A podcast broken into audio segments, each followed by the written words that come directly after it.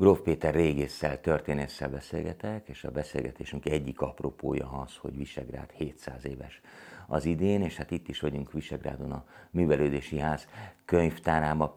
Péter, ez a 700 év azért egy kicsit viccesen hangzik, hiszen azért tudjuk, hogy hát nem is tudom, részkorba, vaskorba azért itt már voltak települések, de hogyha jól tudom, ugye ez a 700, ez Carlo Robertohoz köthető Károly Roberthez, aki akkor alapította, mint királyi város Visegrádot, ha jól mondom.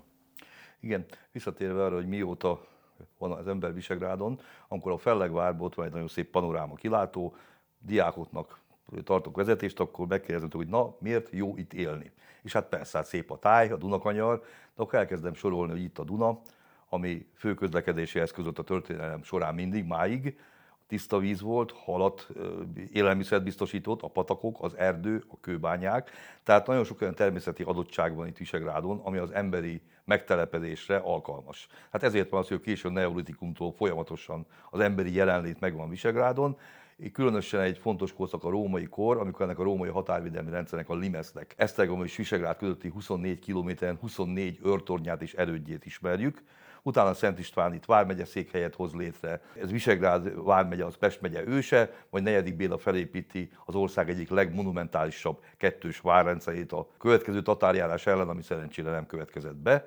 És aztán valóban itt akkor elérkeztünk Károly Róbert korához, ami voltak éppen nem egy könnyű történet, hiszen amikor 1301-ben harmadik Andrással az ut- utolsó aranyágacska halálával az Árpádok kihaltak, miután nem volt fiú örököse, számos jelentkező volt erre a gazdag és jelentős királyságra, miután a középkorban a különböző királyi családok előszeretettel házasodtak békekötéskor, szerződéskötéskor, így a rokonsági szálak azok összefüggtek, tehát a magyar trónra nem csak Károly Róbert, hanem egy cseh királyfi, egy bajor herceg is jelentkezett, és szerencsénkre az az ifjú Karoberto, vagy első Károly, vagy Károly Róbert, akinek a nagyanyja egy Árpádházi herceg kisasszony volt, tehát így folyt az ő erejében is Árpádházi vér. Szerencsénkre ő került ki ebből a nem könnyű küzdelemből győztesen, miután az Árpádkor végére Magyarországon a tartományulag Csák Máté, Aba Amadé, Borsa Kopasz, Kőszegi Henrik szinte önállóan uralkodtak egy-egy területen. Károly Robert uralkodásának első több mint 20 éve azzal telt el, hogy a hatalmát elismertesse és megszilárdítsa. És itt egy nagyon fontos pont, hogy szüksége volt egy központi királyi székhelyre, mert Temesváron tartotta az udvartartását, ami azért eléggé perifériális. Nincs közel, igen, tegyük hozzá. És itt viszont felmerül a kérdés, hogy miért pont Visegrád? Miért nem bár Buda, vagy Óbuda, ami szintén az Árpádkorban királyszékhely volt, vagy Esztergom.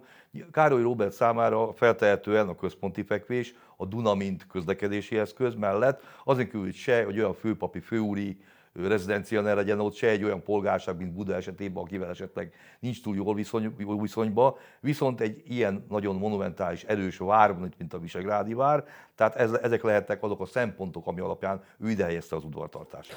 Na hát itt végig rohantunk a történelmen Dióhéjban, de hogyha én jól tudom, akkor a régészet olyan, vagy úgy tanultuk mi ezt annak idén, hogy mint egy torta. Ahogy a történelmi időszakok jönnek, mennek, úgy különböző rétegek rakódnak le, tehát minél mélyebbre ások a földben, annál régebbi dolgokat találok. Most nyilván én ezt rettenetesen leegyszerűsítettem, de valahol nem nagyon tévedek, hogyha jól tudom. Kétségtelen ez így van, tehát a korok egymásra rétegződnek, nem mindig, nem mindenhol, de például Visegrád esetében egy konkrét példát hadd mondjak. Ugye létezén, amikor Károly Robert ide helyezi az udvartartását, nem csak a palota területén épít magának nagyméretű kúriákat, királyi házakat, hanem az udvar itt léte, az gerjeszti azt, hogy egy város, egy település is kialakuljon, ráadásul Károly ennek a leendő királyi városnak kiváltságokat adományoz, olyanokat, mint Budának, és itt értelemszerűen kereskedők, iparosok, és főméltóságok is laknak, ahogy a király udvar folyamatosan itt van. Hiszen az egy lényeges dolgot mondjunk el, az, hogy 700 évvel ezelőtt Károly Róbert ide helyezte az udvartartását, az azt jelentette, hogy majdnem 100 éven keresztül volt Visegrád Magyarország királyi székhelye. Zsigmond 1410 körül helyezi végérvényesen Budára a székhelyét. De visszatérve a kérdésedre, ha ma valaki végig sétál Visegrád főutcáján, amely egy kicsit egy ilyen 20. század elejé kisvárosias hangulatot tükröz, és olyan házak vannak, amilyen kis, kispolgári, parasztpolgári, módosabb milliót reprezentál, ezeknek a házaknak a pince szintjében ott van a középkor. Tehát amikor Visegrád középkori városa a török időkben elpusztult, akkor nem pucolták ki teljesen a legaljáig, hanem elpanírozták a omladékot, és a középkori falakra fölemelték a házakat. Ebben nagyon sok szerepet játszhat a Dunának a vízszintváltozása is, mert ismerünk a 11-es út mellett egy olyan középkori épületem egészen lent volt, majd 11-es út alatt, Viszont itt a, a templom környéki központi területen viszont sokkal magasabban vannak ezek a házak. Tehát amikor egy régészeti ásatás megkezdődik, a valóban lefelé haladva a 20. századtól a középkorig hatolunk le rétegről rétegre, és valóban ezek a rétegek, vagy települési szintek, ugye így szokták mondani, az egy korszakra jellemző, azt meg kell határozni, a leleteit be kell gyűjteni, dokumentálni, leírni, hogy melyik rétegből honnét került elő. Hát ez a régészet technikai módszereinek egy része. Ha már a technikáról beszélsz, ugye ez rendkívül fejlődött az elmúlt időszakban, a régészetben is, ugyanúgy, ahogy az orvostudományban, és hát nem véletlenül hoztam ezt a hasonlatot, mert tudom, hogy vannak olyan, hát én azt mondanám, hogy ultrahang vagy földbelátó készülékek, vagy valamilyen hullámokkal működő készülékek, amik ásás nélkül meg tudják mondani, hogy van-e ott valami, vagy nincs. Nyilván ebből voltak az egyszerű fémkeresők, de most már, ha jól tudom, ilyen teherautó méretű dolgok vannak, amik mennek lassan, de majd erről mesélsz Viszont amit akartam kérdezni ezzel kapcsolatban, hogy sokan megemlítik, hogy hát valóban ugye régészet az már tulajdonképpen a 19. században volt valamilyen formában, tudományos formában is, és hogy nagyon sok kárt okozott az akkori régészet, akár a 20. század elejé régészet is, hiszen ezek az ásatások, ezek valóban csak a nemesfémekre mentek, és nehezen rekonstruálhatók már azok a feltárások, amiket annak idején készítettek vagy végeztek. Na most egyszer legalább három kérdést tettél föl, próbálok jegyezni és válaszolni. Az mióta van régészet? Ez egy nagyon érdekes kérdés az archeológia, ami egy görög szó, Igen. nem véletlen, hiszen voltak éppen a régészet a régebbi időkben a régiségek gyűjtését, a régiségekkel való foglalatoskodást jelentette, nem feltétlenül az ásatásnak a technikáját. Ilyen értelemben mióta beszélünk régészetről? Hát amióta az, el, az elmúlt koroknak az emlékeit gyűjtjük. A rómaiak mit csináltak? A görög, görög régiségeket gyűjtötték, másolták a görög szobrokat. A reneszánszban mit csináltak? Szintén gyűjtötték a római régiséget. Például Mátyás királynak is voltak római régiségei. Tehát, tehát igazából a, azt, hogy mióta beszélünk régészetről, azért mondtam, hogy ez, ez elég, elég hosszú időre tekinthetünk vissza, de nagyjából azért Pompei feltárás az 1770-es években volt az, amikor egy szisztematikus, tudatos feltárás, az, hogy milyen technikával most nem menjünk bele, tehát ez volt a régészet kezdete. És igazából a 18. században a nyugat-európai, például angol, német tudósok, írók számára a görög régiség, a római régiség ismerete irodalmi nyersanyagú szolgál. Gondoljunk csak Keats Óde egy görög vázához című versére, vagy Götének, vagy a, a, a nagy íróknak a leírásaira. Tehát a, az Itáliába járás, vagy az irodalmi körökben fontos volt, az egyet jelentett azzal, hogy az ókori Róma emlékeivel is találkoztunk. Na most, mint mondtam, Mátyásnak már volt régiségei, római, aztán ugorjunk egy nagyot, az 1770-es években például már a Budapesti Egyetem tanára Sönvízner István, a mai Árpád hídnál levő Terma Majoris nagy fürdőt például kiásta, nem csak kiásta, hanem egy latin nyelvű publikációval leírta, és rajzokat is közölt hozzá, és még védőépelete is ellátta. Tehát a régészet Magyarországon is régi időkre tekint vissza, hogy például 1848-ban a Honvédelmi Bizotmány kiadott egy rendeletet, hogy a sánc ásás közepette előkerült régiségeket tessék bevinni a Nemzeti Múzeumba. Hmm. És voltak éppen a 19. század végétől kezdődik a magyar műemlékvédelem régészet intézményes megalakulása. 1876-ban már régészeti világkongresszus rendeznek Budapesten, és antropológiai, tehát ez jelzi, jelzi a színvonalat. Na most a visszatérve a technikai részre, amit mondtál, valóban valamikor ez csak a kincsek vagy az értékes tárgyaknak a kivételéről szólt. És folyamatosan alakultak ki a régészetnek a technikai módszerei, hogy térképet készítek a feltárt területről. Az, hogy feltárok egy sírt, legyen az őskori, középkori, római kori, az nem azt jelenti, hogy csontváz belül kikapkodom a tárgyakat, hanem megpróbálom a tárgy elhelyezkedésébe az elhunyt mellett értelmezni, mi volt a funkciója. Mert gyakran olyan tárgyakat találtak, amire nem tudjuk, hogy micsoda. És ezért pontosan le kellett fotózni, le kellett rajzolni, hogy a csontváz mellett hogy helyezkedtek el a leletek.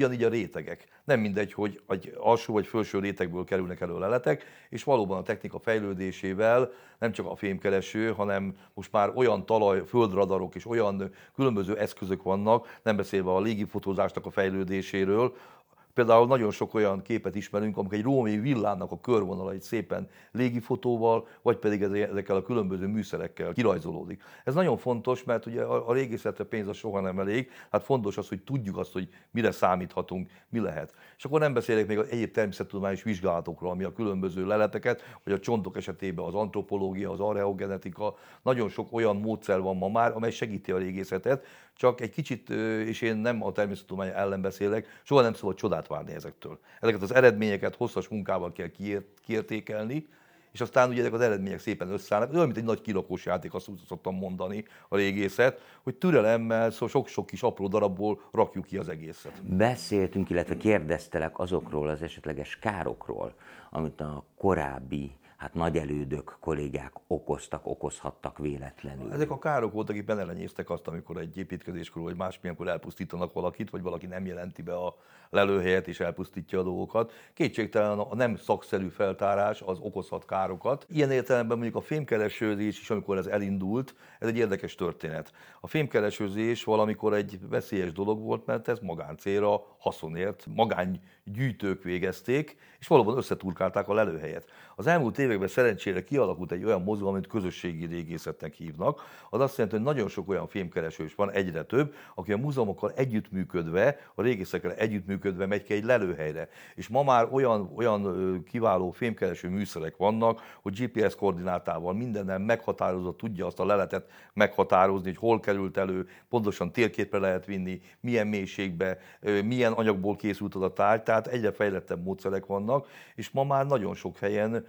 együttműködve igen értékes leletek kerülnek elő. Például nem olyan régen Pest megyéből honfogáskor, hogy lemez, amiből 25-30 van összesen, kerültek elő újabb darabú fémkeresősök segítségével. Tehát nagyon fontos, miután a közös múltunkról van szó, és én, én úgy gondolom, hogy akik ebben részt vesznek, azok nem a haszonért, hanem élvezik és érdekli őket a múlt és az a módszer, azok együttműködve a múzeummal, a közös múltunk feltárásai dolgoznak. Pongyolán fogok fogalmazni, majd te kijavítasz, de ha jól tudom, akkor alapvetően kétfajta régészet van. Az egyik az, amikor mondjuk az állam azt mondja, hogy kérem szépen, itt valami nagyon érdekes van, vagy a régészek azt mondják, hogy kérem szépen, kedves állam, itt valami nagyon érdekes van, dolog van, hagyássunk, és akkor azt mondják, hogy jó, itt van pénzparipa, fegyver, ugyan soha nem elég, ahogy említetted, de csináljátok. A másik az, amikor valahol elkezdenek valamit építeni, mondjuk egy zöldmezős beruházás, és akkor hopp, egyszer csak előkerül valami a földből, egy koponya, egy ékszer, egy kard, és akkor azt mondják, hogy hű, kérem szépen, kedves régészek, jöjjenek, és akkor van önöknek nem tudom mennyi ideje, nyilván ez is limitált, de akkor mentsék, ami menthető, és aztán jönnek a buldózerek. Azért is kérdezem ezt, mert az imént ugye vendégül láttál, illetve előadást tartottál építész hallgatóknak, akik ugyan az organikus építészettel foglalkoznak, a szerves építészettel, de könnyen lehet, hogy majd az ő praxisukban is előfordul az, hogy egy alapozás közben egyszer csak megcsillan valami a homokban, és hát nyilván nagy kérdés, hogy ilyenkor mi a teendő, de azt gondolom, hogy a te előadásod azért nem ennyi ennyire gyakorlatilag volt, hanem sokkal széles körül. Amiről te beszélsz, azt neves egyszerű, hogy tervásatás és megelőző feltárás. Aha, köszönöm. A tervásatás az, amikor egy ismert lelőhelyen, mondjuk Visegrád középkori városa, vagy Aquincum római kori városa, vagy még sorolhatnánk Sopron, azokat a történelmi helyeket, ahol tudjuk, hogy ott volt egy város, és itt voltak éppen, megint csak a kilakós játékra visszatérve, tudjuk azt, hogy mondjuk Visegrád középkori városának X és ilyen és ilyen pontjain van ismeretünk házról, templomról. Nyilvánvalóan az lenne az üdvös, ha szisztematikusan tudnánk folytatni ezeket a feltárásokat. De most konkrétan most folyik a Sibbidomban egy feltárás, egy kolléganő végzi, a Sibbidombai római vár és ispáni vár, amiről ismerik az alaprajzát, de a belső területe nincs föltárva, tehát a szisztematikusan tervásatásként kell föltárni. Na ez az, amire sajnos viszonylag kevesebb pénz van, mert az elmúlt 30, hát 90 után a különböző nagy beruházások voltak azok, ahol a megelőző feltárásokat el kellett végezni. Ez törvényileg volt szabályozva, ezt mindig változtatják sajnos. E, tehát ezek a nagy beruházások voltak éppen azt kell mondanom, hogy ezek vitték a hátukon a régészetet. Ezeknek van előnye és van hátránya. Előnye az, hogy amikor a Magyarországon kiépült az autópálya hálózat, akkor értelemszerűen amerre az autópálya ment, arra a régészeti lelőhelyek is örvendetesen megszaporodtak, és egy-egy megye, egy-egy régiónak a történetét másként láttuk. A probléma az, hogy mondjuk januárban nem annyira lehet a fagyott talajba feltárást végezni, és azért valaki ott fagyasztja a vesélyét egy darabig, az nem egy örömteli dolog. Tehát egy beruházásnál sajnos az idő és egyebek eléggé szólítanak. Azon kívül még egy alapvető probléma, hogy egy nagy beruházás követő m 0 autópálya, bevásárlóközpont, sok mindenért lehet mondani, hihetetlen mennyiségű leletanyag kerül elő. Márpedig a múzeumnak a funkciója, hogy feltár, megőriz, feldolgoz és közzétesz. Magyarul egy múzeumnak azt restaurálni kell, publikálni kell, kiállításon, előadásba közé kell tenni. Képzeljünk el egy, egy olyan, most már megyei hatókörű múzeumot, ahol van mondjuk négy vagy öt régész, és beindul egy autópálya. Hát egyszerűen nem, nem bírják kapacitással. És annak a múzeumnak van mondjuk három restaurátora. Azt se fogja bírni. Tehát ezek egy nagy kihívások. Azt kell mondanom, hogy ettől függetlenül a 90-es, 2000-es években, amikor az autópályák egyébek beindultak, hihetetlen eredmények születtek és nagyon komoly kiadványok, tehát summa summarum ez nagyon sokat jelentett. Hozzá kell tenni, miután a Kárpát-medence azért egy központi régió volt mindig, hogy egy néhai kedves kollégám mondta, hogy a bronzkorban Szolnok volt a világ közepe, ténylegesen az őskortól végig a népvándorlás során bármilyen korszakról van szó, a Kárpát-medence egy kohó, egy gyűjtőhely, nem csak a folyók futnak itt össze, hanem hogy népek is jöttek, mentek, ennek persze volt előnye és hátránya is, de hihetetlen gazdagsággal bírunk ilyen szempontból is. És akkor a fiatalok? Azok a fiatal építők, akik most itt is voltak, nehogy Isten, bármilyen építkezésnél, beruházásnál szembe kerülnek azzal, hogy régészet. Nyilvánvalóan, hogy nagyon nagy jelentősége van annak, hogy már hallott, látott, netán olyan helyen él, ahol ez, ez már volt praxisa. Mondok egy példát. Valamikor a 70-es években Sevő Ferenc, mint építész hallgató, az Akvinkumi Nemzetközi Régész táborba vett, és sokakkal másokkal. Tehát építész hallgatók vettek részt egy régész ami nagyon fontos. Tehát ilyen szempontból lényeges. A másik, ami egy más szempontból nagyon fontos, hogy az építészetnek van egy olyan része is, hogy műemlékes építészet. Amikor valaki például egy műemléki környezetbe kell, hogy tervezzen. Ez már egy speciális dolog egyébként, de úgy gondolom, hogy nagyon szép kihívás az, amikor egy, egy mondjuk egy visegrádi királypalotát, vagy egy várat, vagy egy középkori lakó, a budai várban lépten nyomon ott vannak a középkori házak, amelyek később tovább épültek. Tehát egy ilyen kihívásnak a megoldása egy építésznek nagyon komoly feladat, és ilyenkor együtt kell működni a régésszel, a restaurátorral, a művészettörténésszel, és voltak éppen ők egy csapatot alkotva azért, hogy azt a műemlékből az építészet, a modern építészet szempontjaival, vagy egy új épület kialakításával is kihozzák a legtöbbet. Ez szerintem egy nagyon nehéz munka, de egy nagyon szép feladat.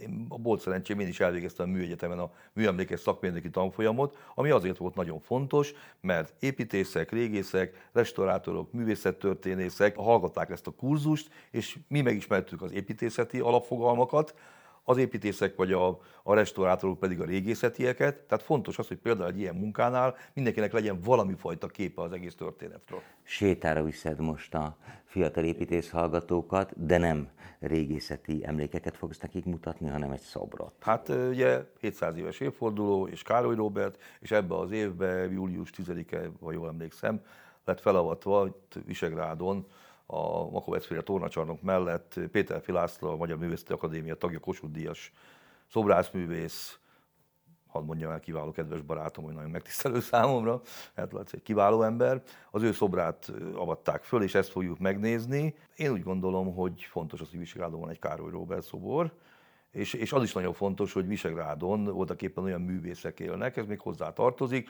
csak két Kossuth Díjas szobrászművészt említsek meg az immáron elhunyt Vig Tamás, illetve Péter Fi László, de beszélhetek itt van például Skok Iván, vagy a Gró János és G. Nagy Nóra szintén elhunyt festőművészek.